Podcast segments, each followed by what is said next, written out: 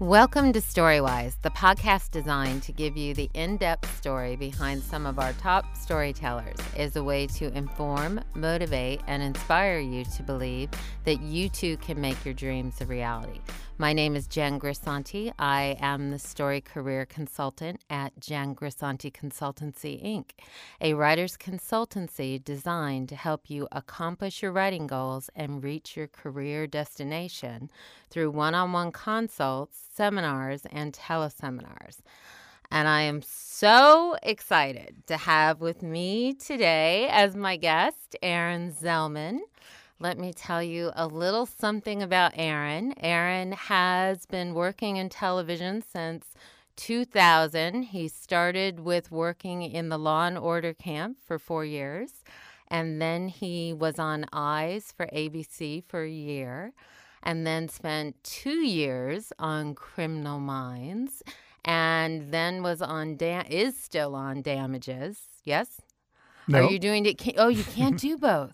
No. Okay, so he then he was on damages for three years. Correct. Three years on damages, and now he's on one of the favorite news shows, The Killing. And he is a consulting producer. on That's The right. Get- uh, consulting good. producer on The Killing. So that is quite. And you're a Harvard grad. Did you study writing at Harvard? Uh, you, you couldn't really do that. Well, I guess you didn't could do. Yeah, so. there was there was an English department. You could do creative writing if you sort of created your own major, which you could do, but there was no set sort of creative writing major. And did you have any idea when you were going to school that this was going to be a passion and a direction? Vaguely, but not really. I mean, I was uh, actually interested in acting more when I was when I was a kid, and I was in high school and college. and I, w-. I, I had that moment, yes. Yeah, you did, it We, uh, who hasn't in that? Exactly. Yeah, yeah. And when did you get over that moment? You know, it took me a while. I did Yeah. it for two years in New York. Uh, you know, semi-professionally. Right. Um, but that's that's an overstatement because I didn't really uh, make any money at it. But uh, I was interested in that very much, and then I realized pretty quickly that I wanted to write more than than act. You have a little more control. That was what it was all about. writing. yes, I, I have learned that from. Do you know it's fascinating? I work with a lot of writers who are former actors or are still actors, and Mm. it definitely informs the process. no doubt. So that is that is a great thing. Now, looking at your body of work, um, you've worked on phenomenal shows. I certainly Thank you. remember meeting with you many, many, many years. I'll never ago. forget it. I was very. I remember. Can I say this? Yes. Okay. Well, uh, Jen, um, you got me my first job, technically speaking. Yay. The show didn't make it on the air, but I was hired, and uh, back when you were an executive at Spelling. Yes. So that's how we met, and um, I'll never forget you for that. obviously. It, you know it, that that is such a fond memory, i- and it's so wild because I I so remembered being connected to you in a way of I thought, God, I feel like. I felt like there was, but I was trying to remember the show, Yeah. and and then when you the Forbidden Island by Mark Frost, which was an Right, amazing it was, it was show. about it was a show Yeah. about a plane crash on an island that had supernatural properties, and everyone's sort of trying to build a you know. That's right. It's not lost. Not Yeah. lost. it was not. It, it, it, it was a distant cousin of Lost. Yeah, yeah, Yes. it was before stepchild. its time. Yeah, yes, yeah. exactly. Um, I love that. No, I think that's great. And and I remember seeing your talent then. Like I was so impressed with you. so it is so exciting for me to see your growth in the business and to hear your voice on the shows. Like that Hmm. I've loved. Um, now with the procedural, so you're so first I want you to tell me, looking at your body of work, what has been your favorite experience so far and why? You know, they, they're so diverse. I mean, everyone has every job has its own you know good things, bad things. Um, I definitely think Damages was a real standout because, for one thing, my brother was one of the creators of the show, and there was something really nice working with him. We always wanted to work together, and we finally found something we could do together. Um, and it, you know, it was one of those shows that that kind of had, um, for whatever reason, I think certain shows have this sort of momentum to them that that gets people excited and gets other writers I talking love about it. damages. It is. It's a water cooler show. Yeah. Yeah. Yeah. Definitely. Yeah. Definitely. And so it was great working with your brother. Now, did your brother start as a writer as well?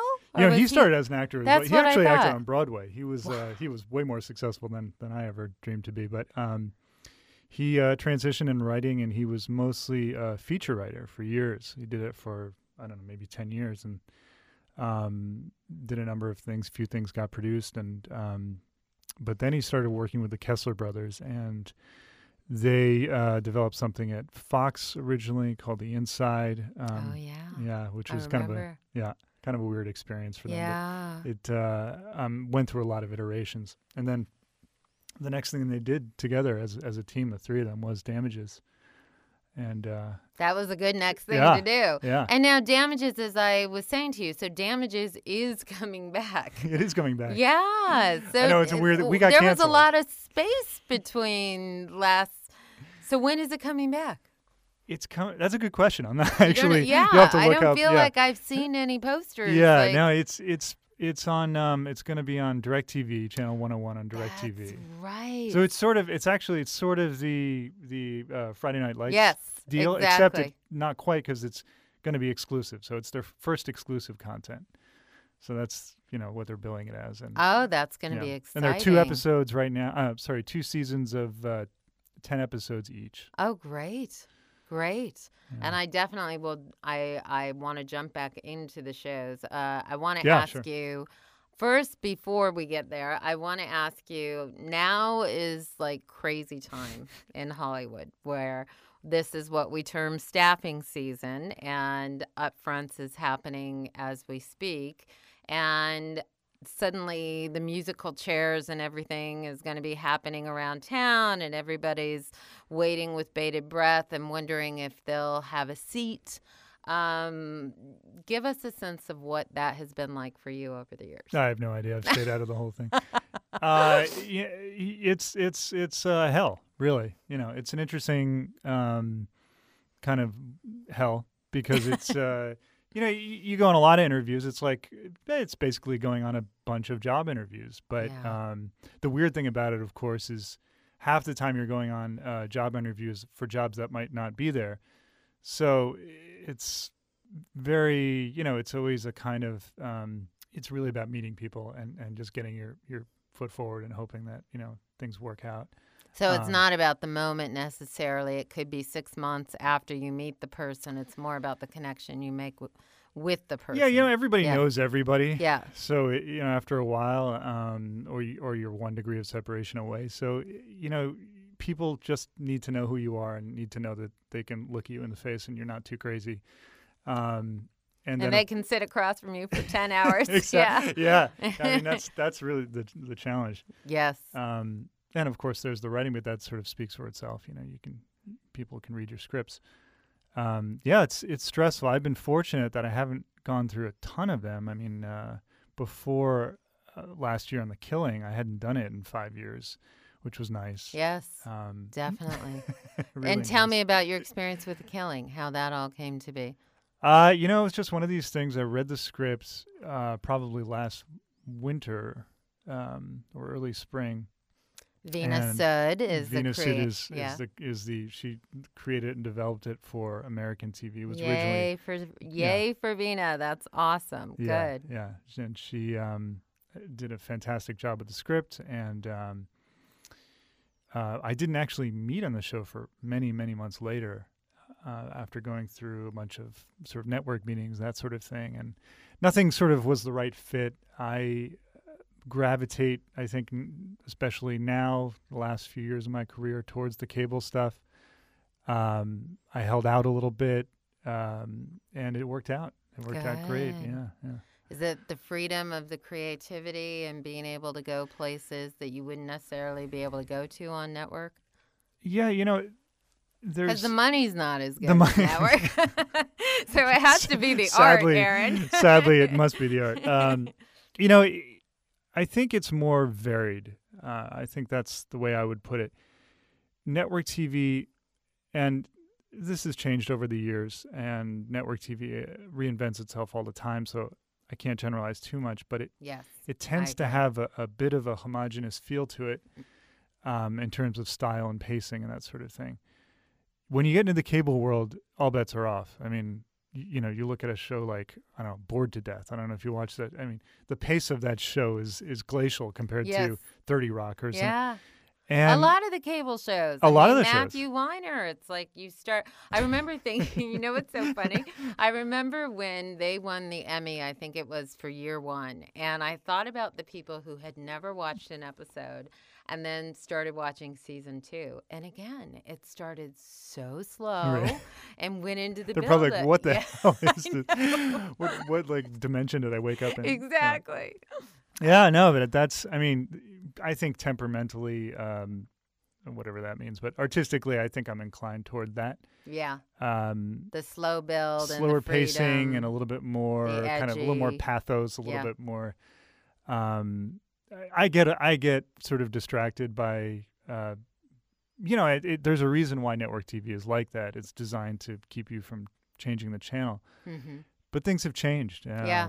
People uh, are watching these things on DVD. They're watching them, you know, all at once. all It's- at once. it's yeah. it's by definition it's appointment it's Yeah. not it's not okay i got to sit in front of the tv and you know show me what you got you Yeah. know it's not it's not like that anymore There's more patience to Yeah. go, okay, maybe I'm going to watch five episodes at a time. So Yeah. therefore, if it's a slow build, I'm in it. and people tell me i mean look, with damages it's one of those shows you know there's so many now on cable but damages was really one of those shows where people would tell me oh yeah i watched the whole, whole first season in two days or Yes. one day i would you know Yeah. Stayed up all night or you know Yeah. that's the way people are watching these things now Yeah. It's- it, so you can take Viewing habits are changing. Yeah, and you can take Yeah. if you think about that, you can really take your time because um, it can be a slow episode, but you've got a slowly building story. Someone wants to watch that next episode, Yeah. um, so you don't have to hook them in in as as as quick a way. You can kind of do a slower build. Yeah. they're gonna they're gonna be more. They're gonna they're gonna watch the whole thing.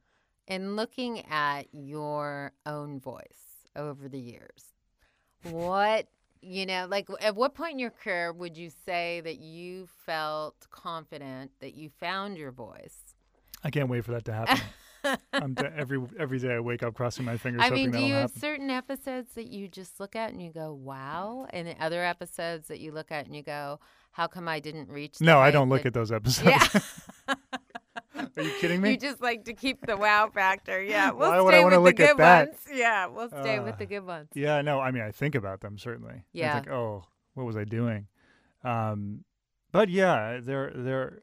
I look. I'm really proud of the work I've done on the killing. I think that was, you know, like I said, like I said, the pace of that show um, is is surprise. It's so subtle. The show is about tiny, tiny, tiny shifts in human behavior, and when you can get to that level of of smallness it it to me it, it feels like i'm writing a novel you know or Yeah. it's internal it's small and um i love to watch those kinds of things i love bergman you know Right, i love those kinds of movies Yeah. so it it Was that you know. training? I mean, because you went from Law and Order, Criminal Minds, Eyes. I mean, you did go from a very fast pace. yeah yeah So when you move, and Damages is very fast paced, even though it's cable. in some ways i mean it's an interesting mix because Yeah. there there are things there are big jolts of adrenaline in terms of um what we call the flash forward scenes and the Right. flashback scenes and stuff like that but if you actually look from scene to scene uh it's it's pretty slow. I mean there's Also there's about the yeah it's very subtle yeah. very very small shifts. Um in fact they were we were always terrified. Um I mean, the genesis of a lot of that stuff was to give you a jolt of adrenaline because if it was just the scenes that were that were um, taking place in the present, we were worried. Oh, this is going to be too slow. People are going to be bored. They they're going to need something to get them, you know, interested to see and you had the different time shifts. To Yeah, yeah, so- Address that. yeah, so so no, that's playing good. with that helped, I like that. And looking at the writer rooms that you've worked in, and I would imagine you've worked in many different angles, uh, approaches towards writing Yeah. in different writer rooms. What have you found is your favorite style in the writers' Room. You know, I think that there's it's always important to have a mix between I love writers' rooms. I mean, it's really one of my favorite parts of my job. Is why I'm a TV writer. Um, What do you love about it? I like the fact is a lot of it is just fun hanging around with a really you know interesting kind of quick-witted people. Right. Um, but That's good for people to hear because I think Oh, there's yeah. a lot of fear of newer writers Well, going into that dynamic. so is it almost like hazing? You got to go through the hard part before, yeah. Well, yeah, I think you always have to be conscious that it is a, a very political environment. Um, it's just human nature. There's Yeah. nothing. There's no. There's no. Um, it's not like somebody's trying to dictate that. But But at, it is at a its, hierarchy. At its, it is a hierarchy, and it's at its best. Um, you know, you're you're you're coming up with ideas that you can never come up with alone. It's just a, a kind of you know an extension of of of the brain. so the collaboration is Collaboration yeah. is I love, yeah. um, and and you know, but I think I think what's important. I think my favorite uh, styles of working within a writing room are when you have a certain amount of that time, but then you have a certain amount of alone time Mm-hmm. Because a writer's room can also become indulgent. Right. And, you know, it's it is it can be very fun and it can be very tempting to not want to have to like go into that dark room and face your computer alone Right. but I think I think a lot of ideas get generated. It's the nature of brainstorming. I think you need to spend some time alone, um, figuring out which ideas work and which ideas don't, and then whenever you get stuck, to come back into the room. So to have a flow where you're in the room for a while, Balance, a yeah, balance, and then you're alone thinking about what the room came up with. I think is the best scenario. All right. No, I like that. Now, for our last question before the break, um, I'm curious. So you touched on something as far as facing the blank page. What what what are some remedies that you have found that have helped you move past writer's block or fear of the unknown? Like what what are some things that you've learned? That I'm have still helped you? looking. Yeah. I'm still every day. I'm looking for better ones. Um, you know, I think one thing that's helpful for me is uh, I read this term somewhere: starter tasks, mm-hmm. and what that's about is taking. I mean, like you, you take look 60 pages. I'm I'm actually working on a rewrite for a feature now, which is 110, 120 pages. It's a mountain, Mm-hmm. and if you just concentrate too much on that, you'll you're sunk. You know, it's terrifying. But if you can get yourself to focus on, okay, well, there's, you know, I haven't quite figured out this turn in Act One yet. Well, let's let's spend an hour brainstorming different ways to do that. You get into it. You kind of find that energy, the excitement. The, you connect to the creative part of it again, and then you're in it. And once Mhm. you're in it, it's almost hard not to not. It's almost hard to get out of it. So, right. you know those things help a lot i think Yeah. really breaking it down into tasks that that help you just sort of find a way in Instead of being overwhelmed by Yeah. the enormity. yeah of it. Yeah, I have to admit, I when I was writing my book, I I remember sitting down with the outline and I had 23 chapters. And I remember just going, "Wow.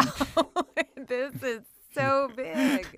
And then I remember like you're saying paring down, go into I knew what the title of each chapter was going into it. So I knew it had been sold, so that certainly helped. Oh, so yeah. it was like, okay, now I just have to embrace each chapter. And I loved it. I honestly did, even on the days that it wasn't flowing quite as easily as other days. It was Well, knowing, you know, I still loved it. yeah I did. yeah because a lot of people hate it Yeah. no, I have to say, and it is a funny thing being an analyst for 17 years before I had that experience, it's a different side of the brain. Yeah. So I think it helped that I was dealing with a topic that was ready to be to pour out of me because it had been in me for 17 years.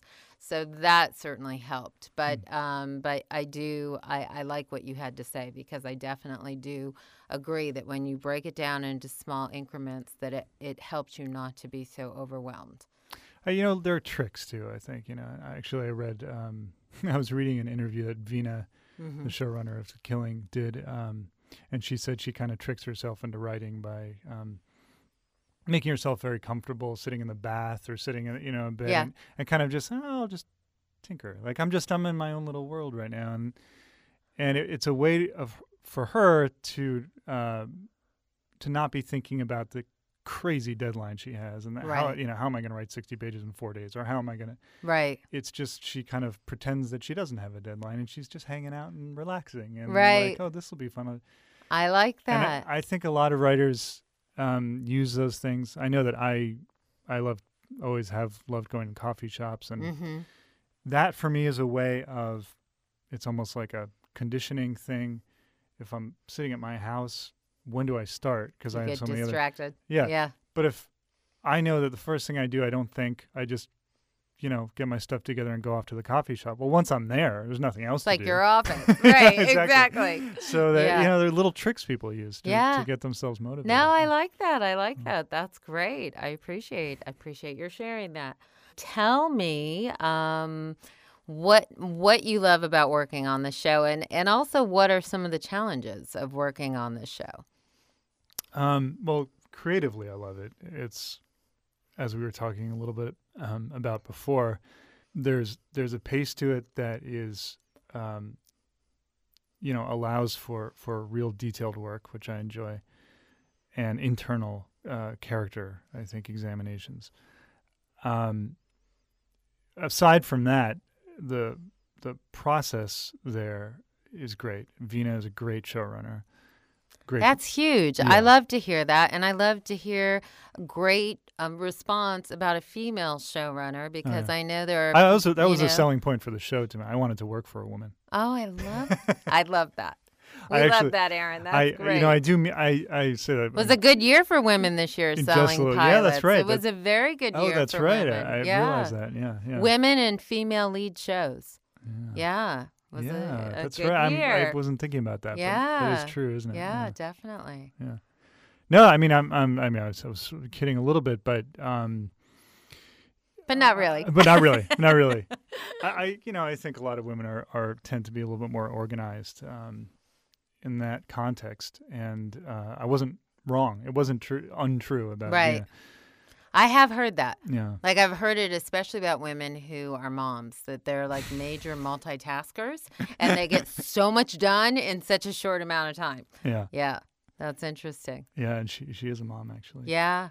So Like the that, that character in the show. surprise Yeah, me that yeah. she's very organized. That's great. All Yeah. right. So Veena's one of the things you like. You like her process.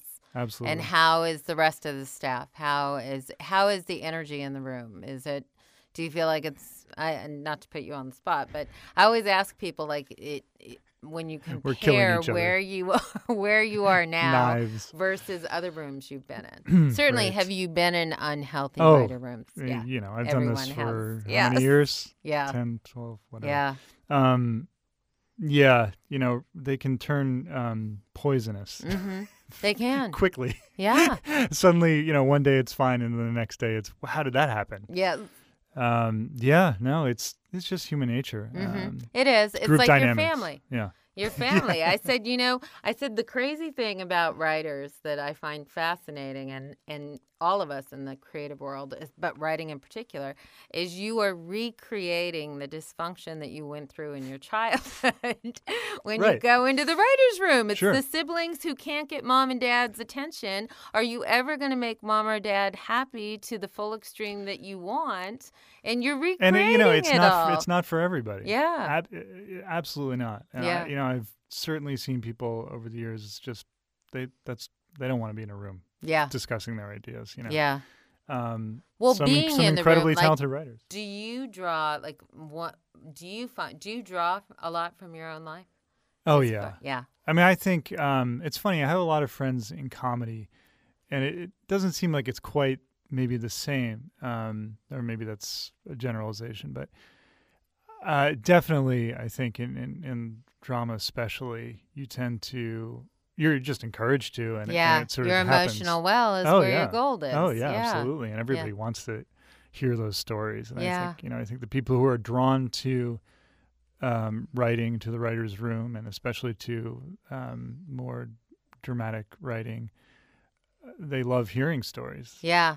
They want to hear. I agree. Yeah. I have to admit, I really pay attention when I'm meeting with writers to how they tell story. Mm. Like it reveals a lot to me. Mhm. Do they know how to get to the point? Do they know how to frame the story?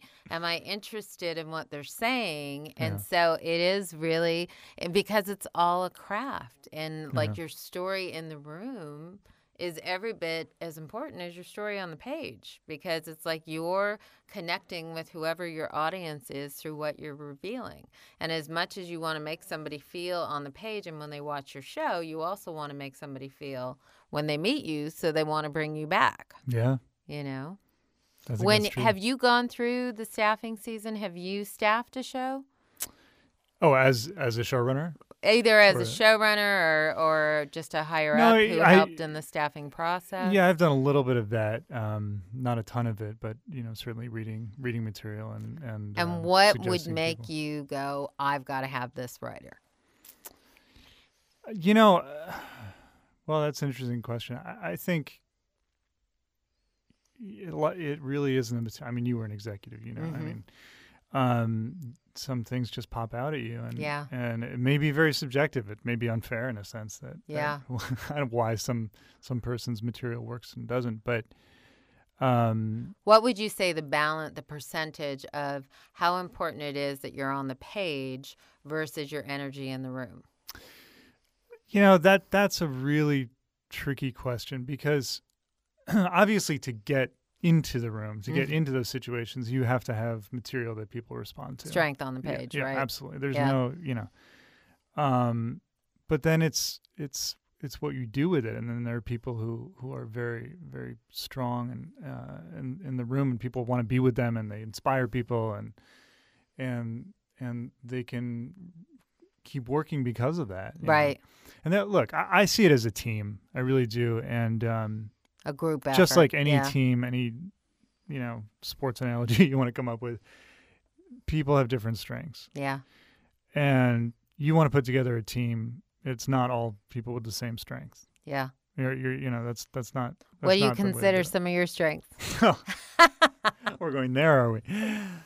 Uh, you know, I'm I usually approach things. Um, I I definitely get personally involved in the room. I love Okay. telling stories about Good. myself and and stuff comes out Oh, that yeah. makes it into the script. yeah, and, Yeah. You know, I think character um, to me is the most fun, interesting thing to talk about. Um, That's great. It's good to know your strengths. yeah, And it's good to understand your weaknesses too. And certainly as you climb to running your own show, then you understand how to surround yourself for, with people who have the strength where your weakness is yeah. and embrace all of that. I think I think that's that is really key Mhm. to to your own sanity. You know, as as a showrunner. Um, Is that something you want to do?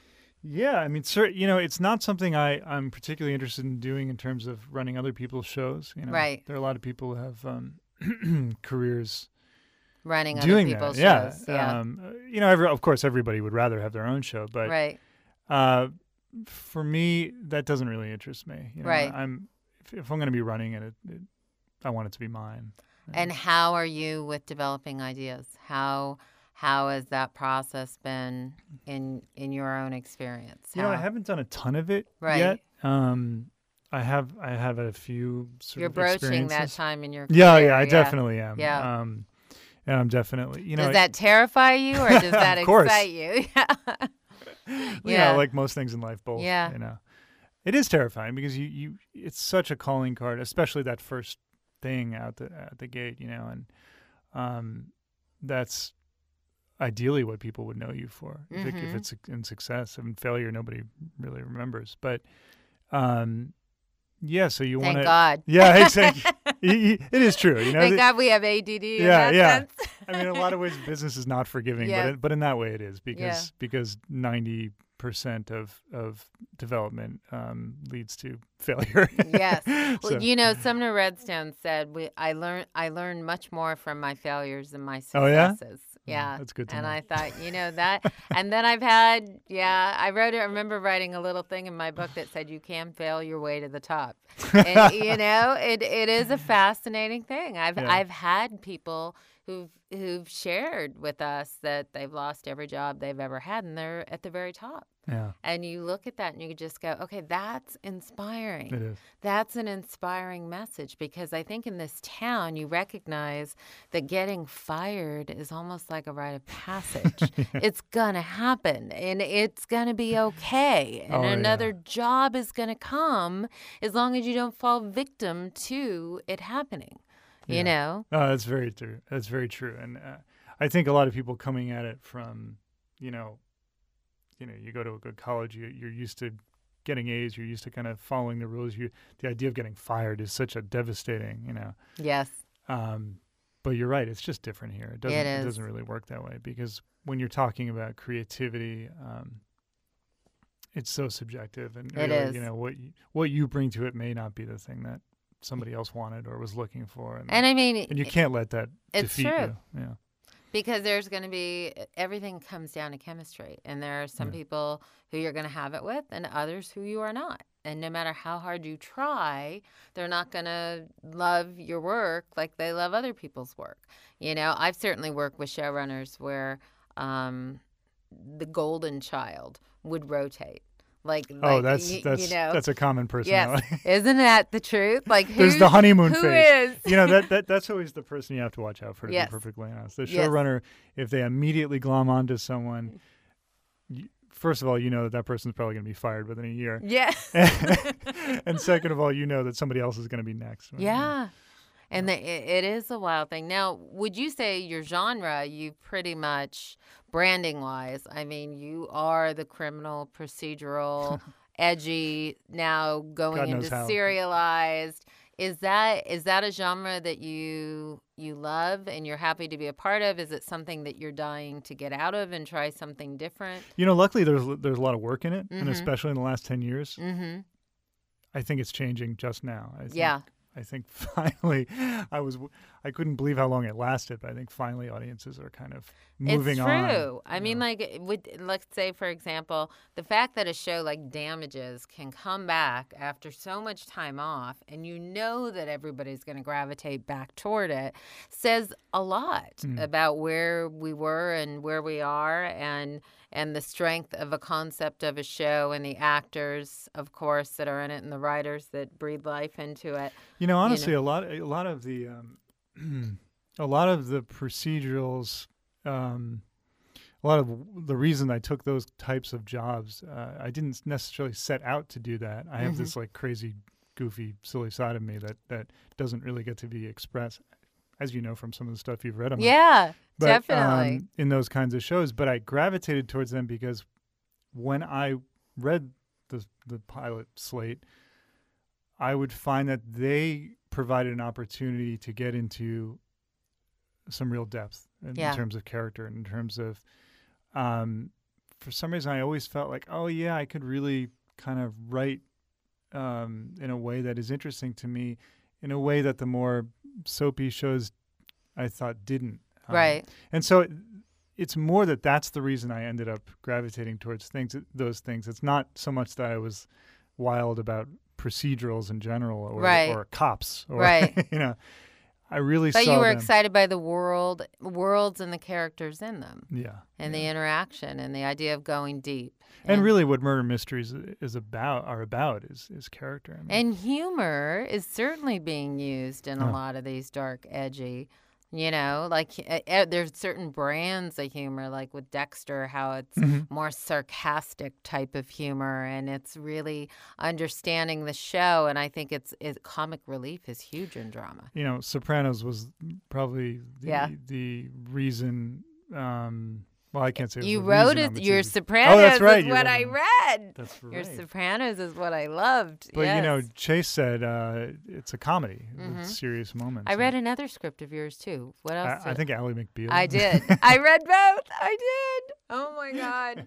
Oh my god. Nostalgia. yeah. That is. I can't great. believe you remember that. I totally remember. You know, so interesting, and and I'm gonna, I'm actually gonna put you on the spot and ask you too.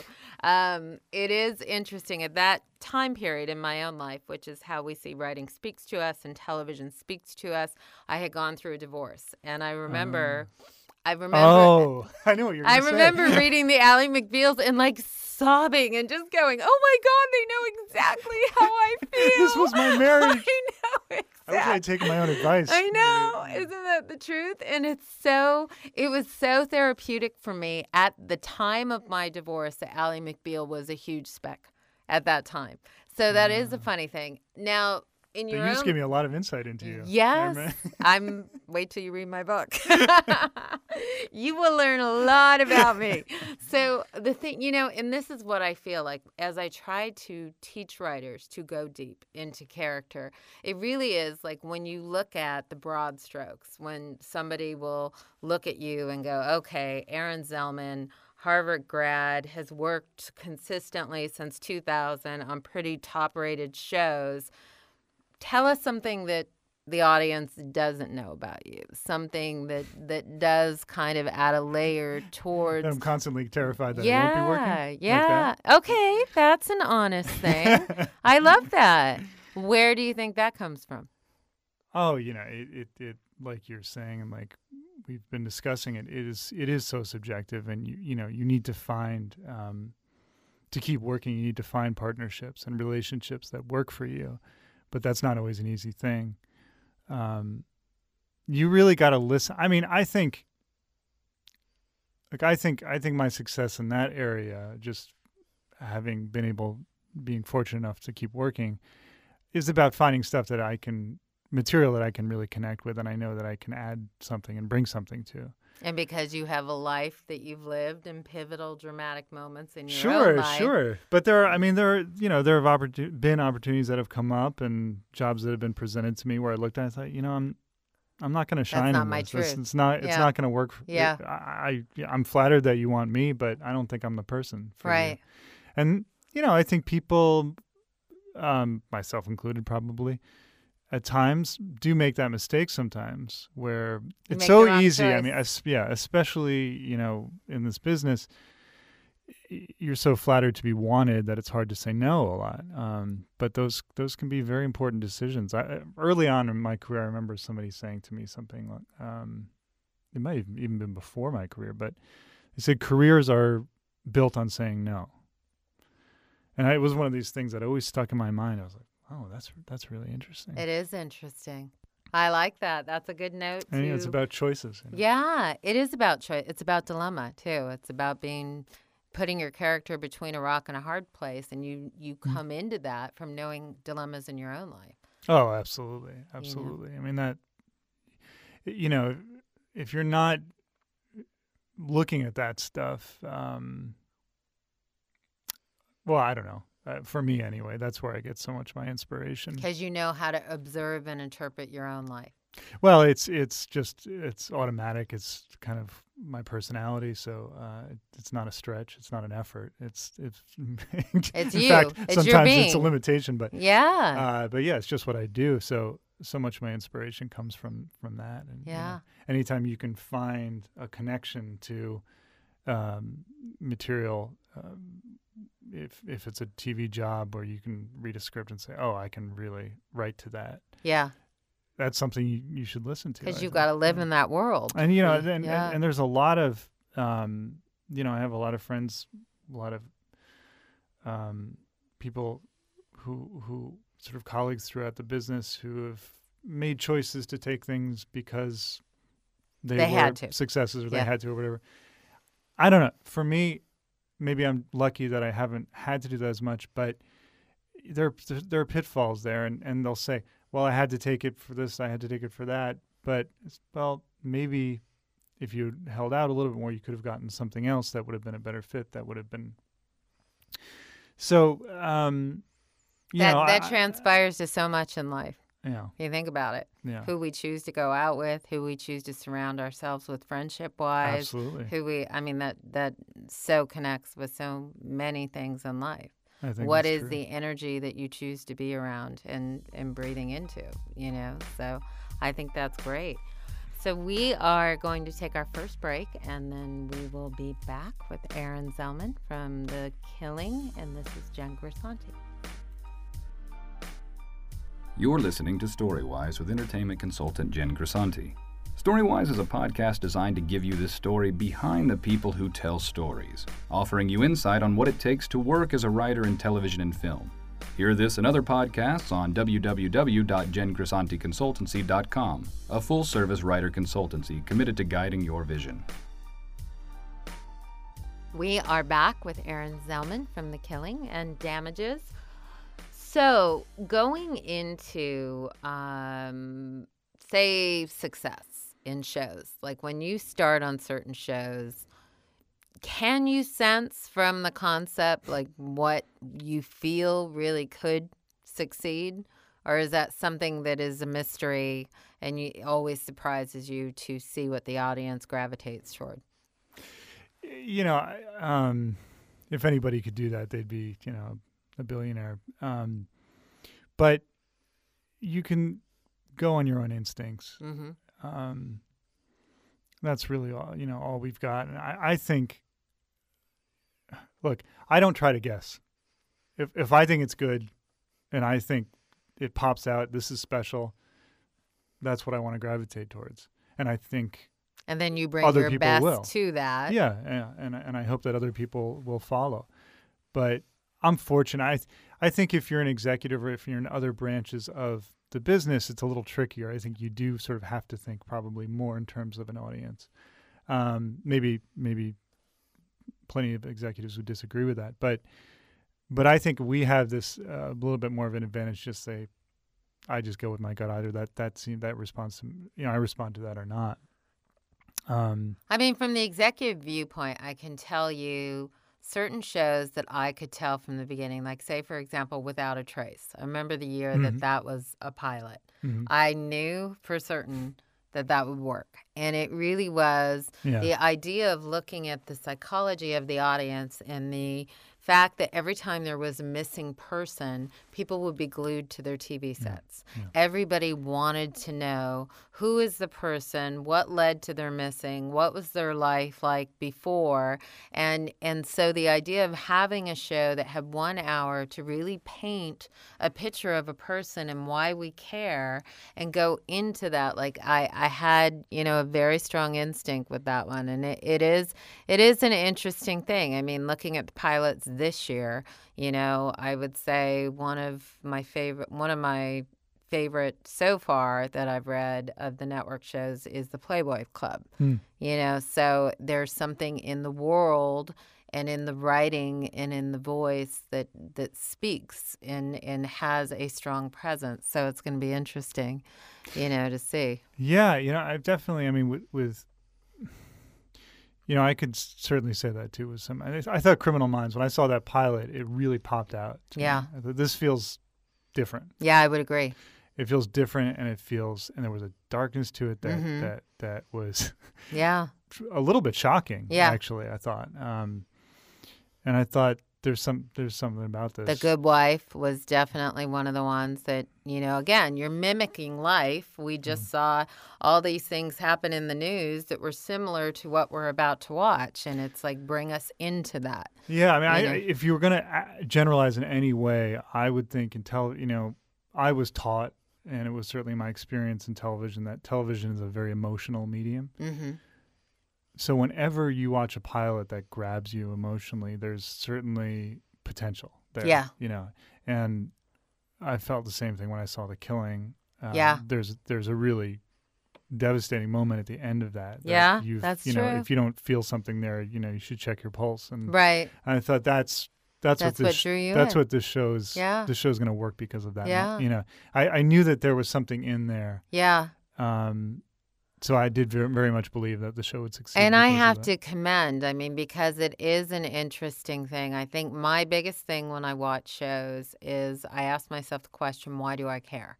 Yeah. And it really, like, you know, I remember by week three of, of the killing, I was in. Like, it was like, all right, this is going to be one of my must watch, you know, not where the DVR records it and I'll watch it whenever, but I want to watch it. And and so it is it is an interesting thing how sometimes you can see that immediately, other times it may absolutely, take, and it could be it could be Yeah. just an actor or a Yeah. performer. I. I am so drawn in by Mireille, who plays the lead. I yeah.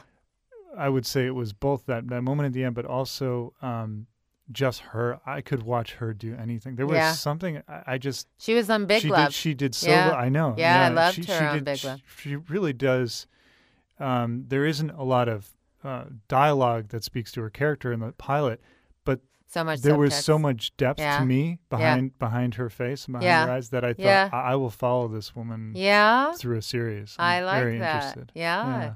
But those are the things that draw you in. Yeah. I mean, you sit there and you go, okay, more than anything, no one can really explain why at certain points you tear up. Uh, Um, but when you do, you know that that is what you want to. F- I mean, there are certain shows where you could sit there at Friday Night Lights. I think every single episode I'm in tears at some point, you know, and it's like you look at that and you go, okay, that is amazing. that was another pilot. You know, yes, That, that's a pilot. that was I- a I- brilliant pilot.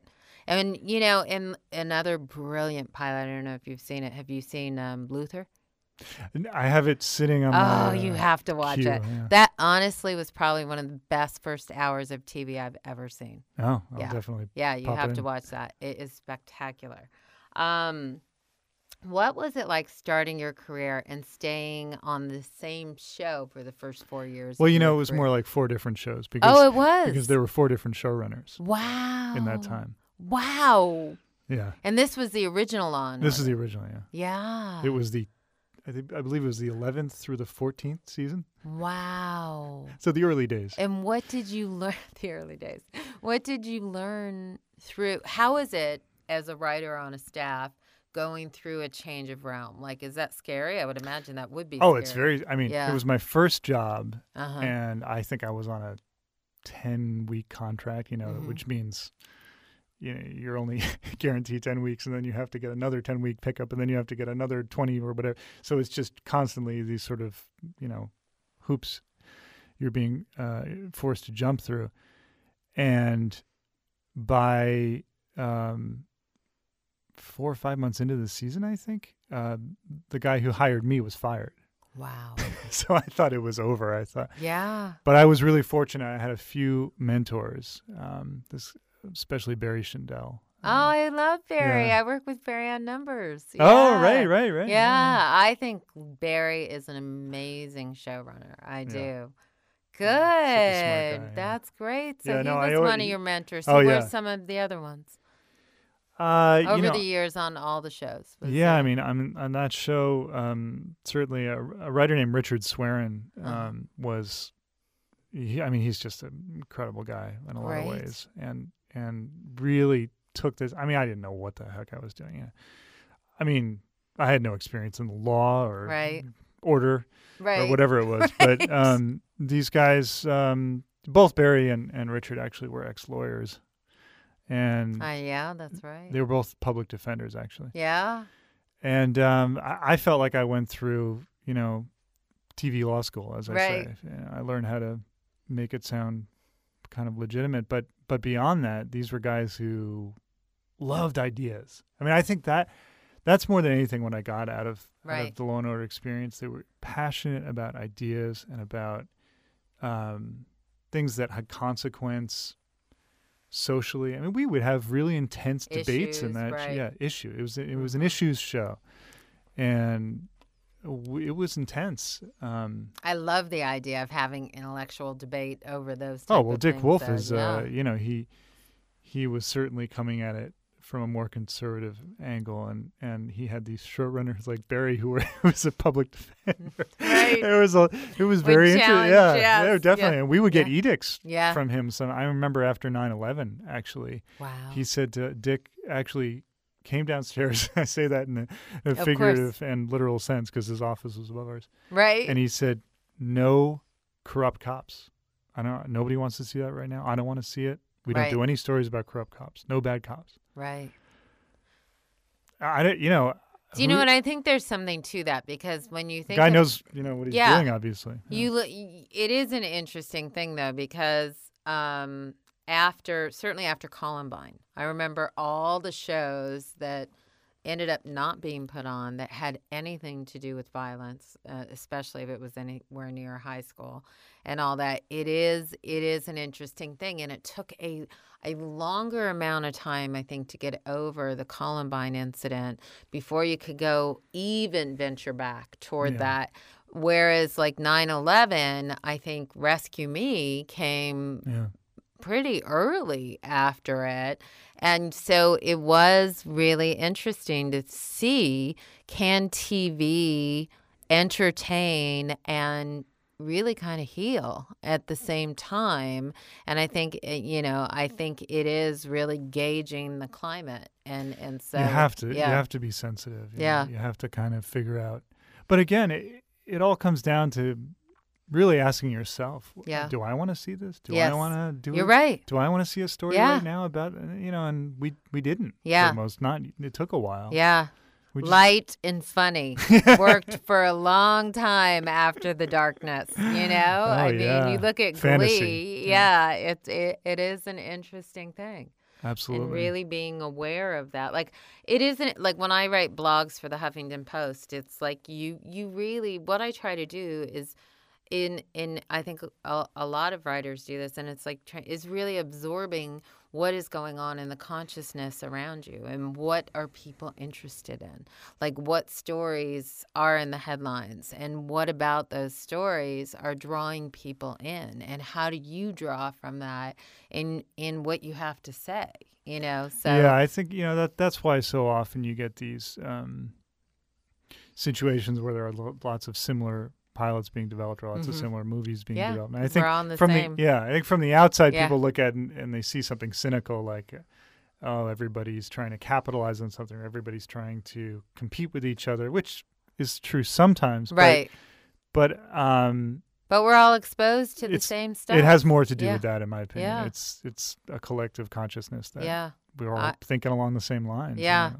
I would agree with that because I remember reading this book. Um, I'm reading this book right now that's called The Millionaire Messenger, and it, Hmm. it is so amazing. Like how much I've taught over the last year, where I've talked about accepting your role as the messenger and really understanding when your life is turned upside down that there is a message to draw from it and then it becomes your responsibility to deliver that message and to understand that there are millions of other people who are probably going through similar life experiences and how do you put that out there? And this book is so much about that. Uh, it's so wild because you sit there and go oh my god we're like thinking in the exact same way. It's crazy you know only he's got a book on the new york times bestseller list and i'm like okay i gotta move in that direction. Yeah yeah yeah. You'll get there. When you well, i hope so. When you think about like what would be an ideal situation say five years from now in your career Hmm. what would you what do you picture You know, I've I've always loved film, Mhm. movies. Um, TV was something for many reasons I was drawn to. Um, as we talked a little bit about before, it was a lot of it was the specific stuff going on. mm-hmm. Sopranos, Ally McBeal. I thought there was really groundbreaking uh, material out there that was changing um, the parameters of what was capable or what Mhm. was possible yes on television really excited me. But yeah, there's there's there's I would love to be making movies as well, yeah you know, to be directing. what are some of your films. favorite features Oh, mm-hmm.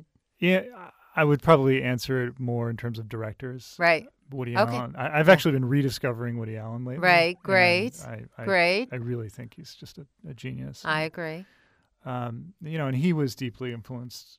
I think it's very interesting too. I didn't go to film school or Mhm. anything, so uh, in a way, but you were on the job film school that's what i always say yeah and, I- but I like to put myself through these Yeah. little film school things. Yeah. You know, and I think it's really interesting to to examine a director, for example. I love doing that, just Yes. watching a bunch of his movies, and then and then I mean, if you read Woody Allen interviews, that sort of thing, he's always talking about Bergman. He's always talking about these guys who came before him, and um, and then you start watching these Bergman. Oh, that's where it came from, and you know, but but it just looking at going back further and further to the roots of things, I think is is a fascinating thing. And So you are a filmmaker at heart. This is somewhere know, in there. Yeah, there's a there's a filmmaker dying to uh, Yeah. to explode. Do you know it? It is a hard thing, though. I mean, I think TV writers get spoiled with the paycheck and the the Mhm.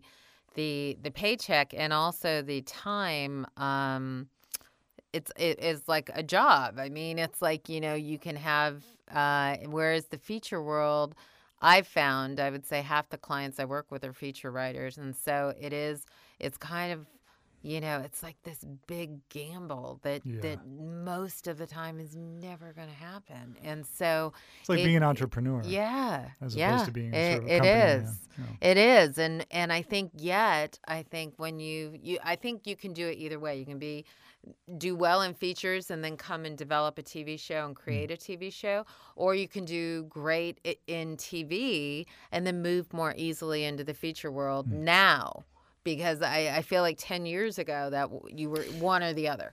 Yeah, you there's know? definitely much more fluidity Yeah. than than when I started. Um, and I think that So I see that for Yeah, you. I yeah. do see that for you. I think that's no, great. it'll it'll happen. Uh, you know. It, Do you see a feature first, or do you see a series first that you Uh, create? first? I don't know about first. Yeah. I see them both. All right, I like it. I like it. That's good.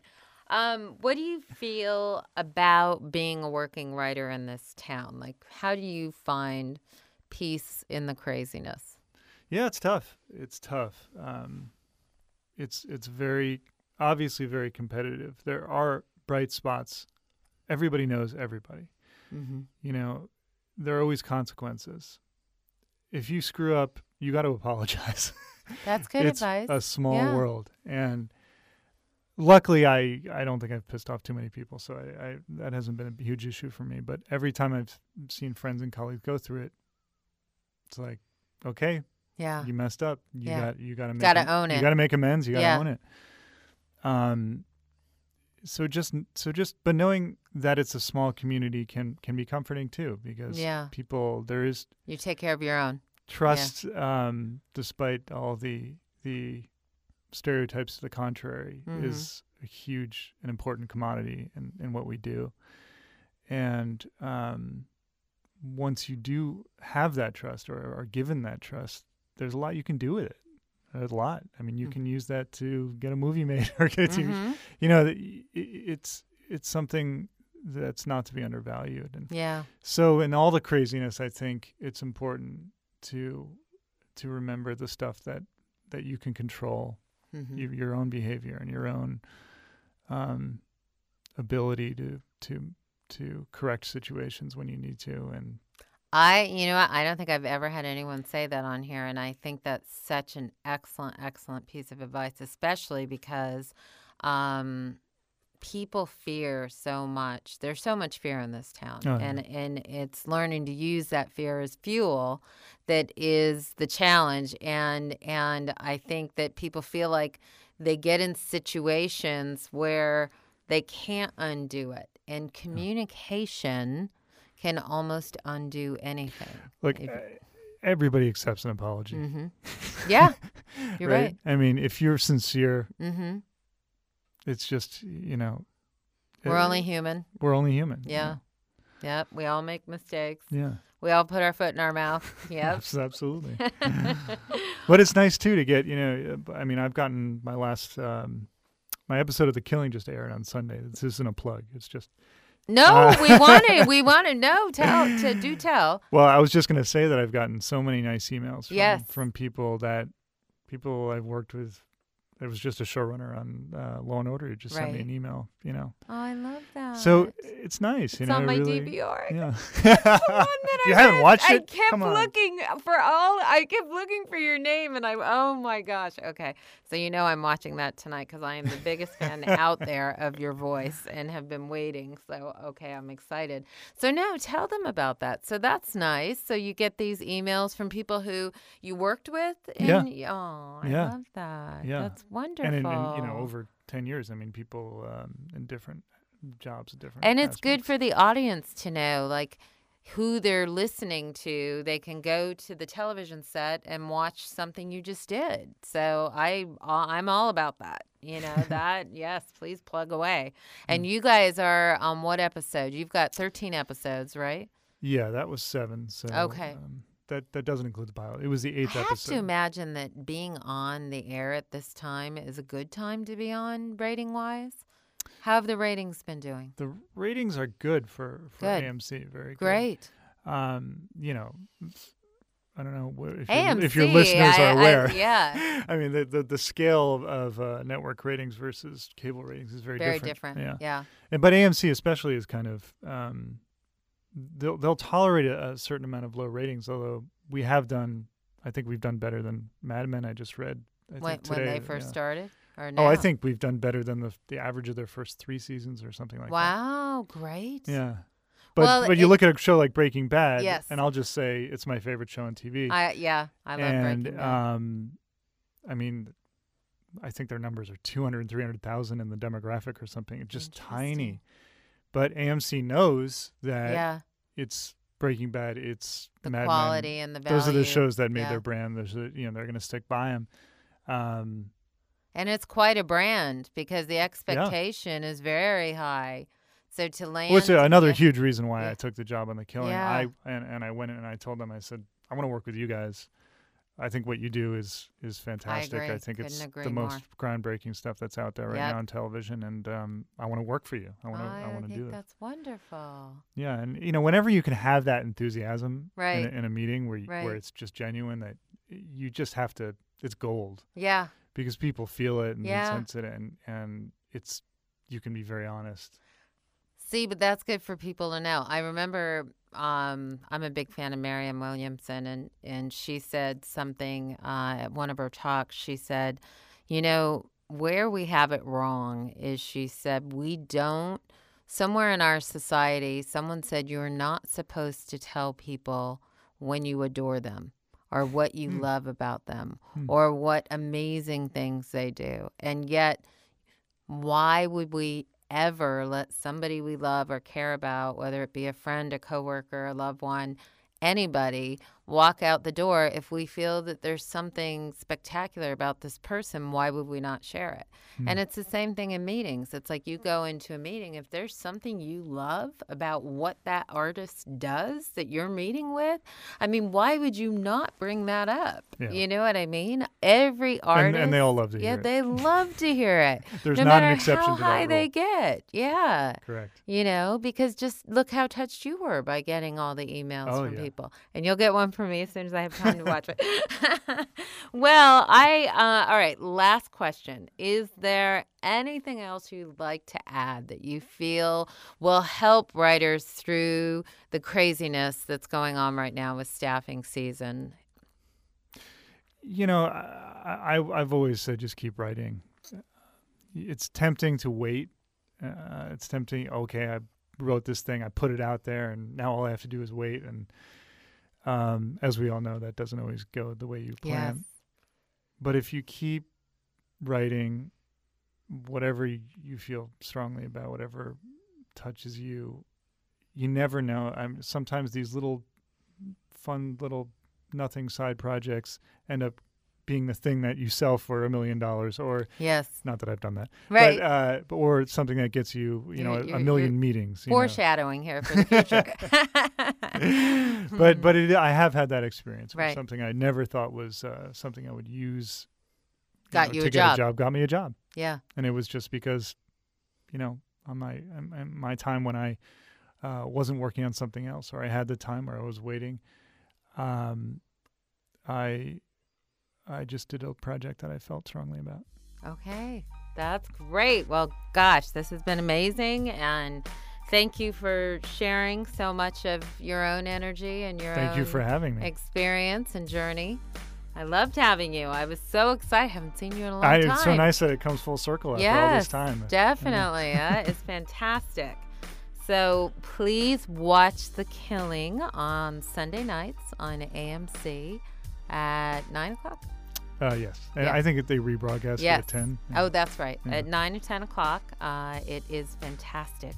If you have not watched it, then it is a show you definitely want to start watching. Um, and I am going to go over a few announcements before we shut down. Um, first of all, I want to shout out to TV Tracker. tvtracker.com, www.tvtracker.com. This is a website that will give you so much information on every show that is out there, on current shows, on what's in development, on the pilots that get picked up, on the executives that get promoted. It is an outstanding website. It will keep you more informed than almost anything out there. So it is something I recommend that you check out. Event wise, I have a number of events coming up in June that I want to share with you. Um, the first is the Great American Pitch Fest. I am going to be teaching a class there on June 4th from 1:30 to 3 p.m. You can sign up for the Pitch Fest at www.pitchfest.com. The class I will be teaching with Jessica Sitomer is called How to Succeed in Television. And then next on June 9th, I will be at PitchCon, which is with NAFTE. I'll be listening to pitches from 9:30 to 1:30 on June 9th at the Hollywood Roosevelt Hotel. There is a spectacular lineup at both events. So, if pitching is something that you're interested in, that you want to get better at, I highly, highly recommend you check these events out.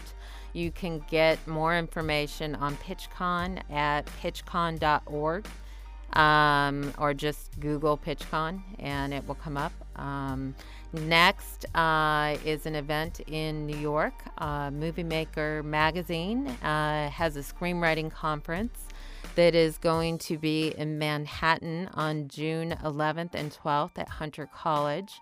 And I will be speaking there on the 11th. And you can find out more about that at moviemakerinstitute.com. Some of the other speakers include Jerome Courchon, Pilar Alessandra, Marilyn Horowitz, Pen Densham, Patrick Horton, to name a few. And there's a spectacular panel, so I suggest you checking out their website. And lastly, uh, June 25th and June 26th, there is a TV Film Summit and you can get more information on it at www.tvfilmsummit.com some of the speakers. This is an event. Uh, it's television and film. Television is on Saturday, film is on Sunday. TV wise, uh, I will be speaking. Chad Gervich will be speaking. Ellen Sandler will be speaking. Film wise, on Sunday, Chris Vogler will be speaking. Linda Seger and Dov Simens. So it's definitely a, an event if you're interested in television and film that you will want to check out. And uh, at the Writer Store, uh, I now have two DVDs. One is called Writing the Feature Script, the other is called Story Tools. They are available as DVDs and downloads. And uh, my book, TV Writing Toolkit, is also available on Amazon Kindle. And lastly, my book Storyline Finding Gold in Your Life Story is available at the Writer Store and Amazon.com Samuel French Bookstore, and almost a, a bunch of writing stores out there. So, uh, thank you so much for joining us. I love having guests uh, like Aaron who share their information. And my purpose of this podcast is for you to hear the story behind some of our top storytellers so that you can map your way to your destination. This is Jen Grisanti of Jen Grisanti Consultancy, Inc. Thank you for joining us. You've been listening to Storywise with Jen Grisanti. If you're looking to get to the next step in your career and need a guide who has been there and knows what it takes, go to www.jengrisanticonsultancy.com. On the website, you can also find the latest on writing programs, feature film festivals, and other writing competitions. This podcast was recorded at the studios of Icebox Logic.